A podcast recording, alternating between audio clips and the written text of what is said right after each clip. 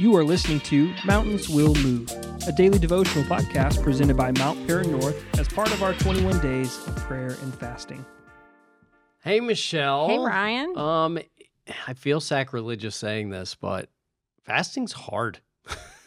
We're fasting- halfway there. Yeah, Yes, this is hard. it's not always easy, and I know it's like, okay, don't talk about it, and you're not supposed to say those kind of things, and just you know, trust in the Lord. But I mean, honestly, it is not an easy thing. Right. Especially, I think when you're doing it with a group of people, like the honesty is kind of a good thing, right? Like, this is hard and it's a sacrifice and we're being obedient, but it's hard. Yeah, it's a discipline. And, like working out, like any discipline, doing your work, it's not always easy. Um, and you start to wonder why you're doing it, when it's hard, is this doing anything? Right. Like, is this actually making a difference? Can I quit now? right. Right. Don't you get to that point like where something gets hard and you're like, ah, this, I don't see anything. So I just want to stop. I want to rest. Um, and I want to partake back in the things that I had given up. hmm but it's it's that mental battle of sacrificing the physical for the spiritual. Right. And when I look at the story of Daniel 1, I'm I'm seeing him do that. He is sacrificing the physical more than I ever will during this fast because he's risking his life to sacrifice this food. Right, right. Like he was like they're wanting him to partake of the king's table and all of those things. And he's knowing, like, I'm going to give up that in obedience to do what God has asked me to do. And I'm going to trust him that he's actually working in the process. They're expecting him to develop physically in specific ways. And if he denies himself this food that they're feeding him, he may look weak and pitiful, and they just may do away with him and consider him insignificant anymore. And yet he's looking to God's word mm-hmm. and saying, I'm not supposed to eat this food. And so I'm going to deny myself because of God's commands. And I, I do wonder, like, man, the commitment to the Lord after the Lord has allowed all of his people and him to be, his nation to be destroyed, for him to be ripped away from everything he's known, his home taken away, him taken away from his family. And he could have easily in that moment been like, God, mm-hmm. you haven't been there for me. Why am I going to be there for you? Right. But yet still he chooses. Chooses obedience.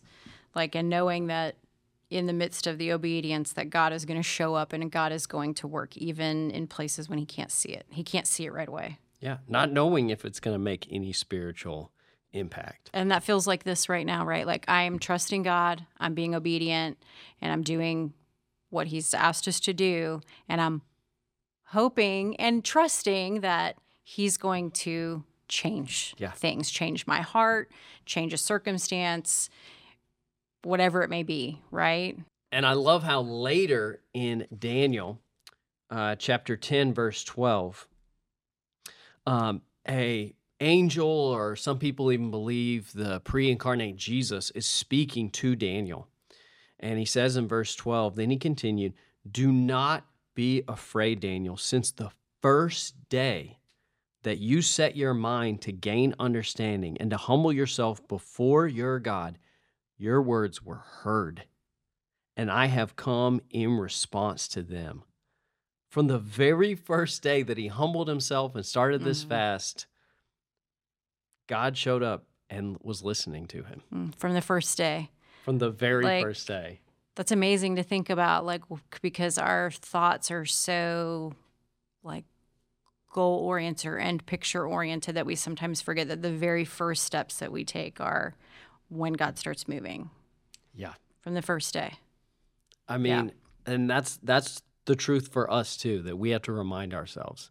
The very first day we humbled ourselves and sought the Lord through this fast, he heard us hmm and he's been coming. And it's a continual Right. obedience on day eight, on day 10, and day 12, on day 20, right? On day, day 422 of your trust with the Lord, on whatever that is that He's asked us to do. Yeah, our battle just is not in the flesh.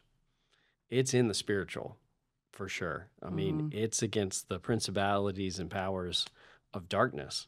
Right. That's what Ephesians 6 uh, 12 says. It tells us that our struggle isn't against the physical things that we can see, but it's against the principalities and the evil um, that we can't see. There is a war being waged right now during this fast. We can't see it, but we are participating in that and working towards victory with the Lord when we sacrifice the physical for the spiritual. Mm-hmm. I, I, I think about it like the other night I did a escape room with some friends and Did you I'm- get out?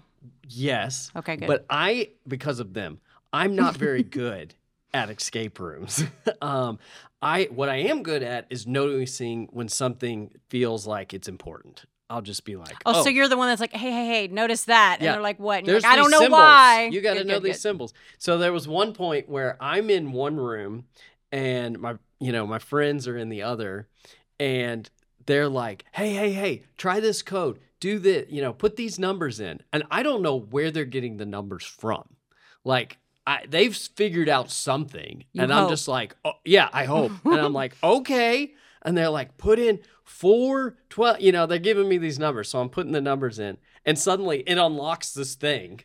And it's like, oh, sweet. Okay. What did y'all even do? And I don't know. I had to 100% trust them. They're in the other room, Mhm. just calling out to me these things. And I'm putting it in. And I just feel like it's fasting can be that way. That like, trust. I don't know why I'm doing Mhm. this. I don't know what it's even going to do, but you know, the Lord's calling from the other room and I'm going to listen and let's see. And uh, so often it unlocks something in us, a deeper sense of Mm. joy, of grace, of appreciation, of thanks, of God working in our lives, maybe a healing, you know, a salvation that takes place in a family member's life or a Yeah. friend's life. You never know. You just have to trust. Right. I think that's so good. It, I think so often it changes me, not even my circumstances necessarily or always, but it changes me. Like, right, like what I, my heart becomes what he wants.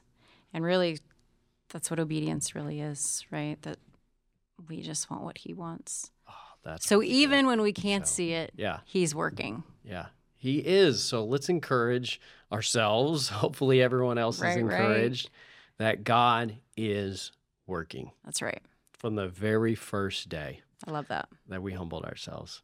This has been fun. Yes, it has been. We could talk much longer, I'm sure. I sure. know, I know, but thanks for the encouragement. Thank God's you. working. We're there. We're getting there. Let's do it.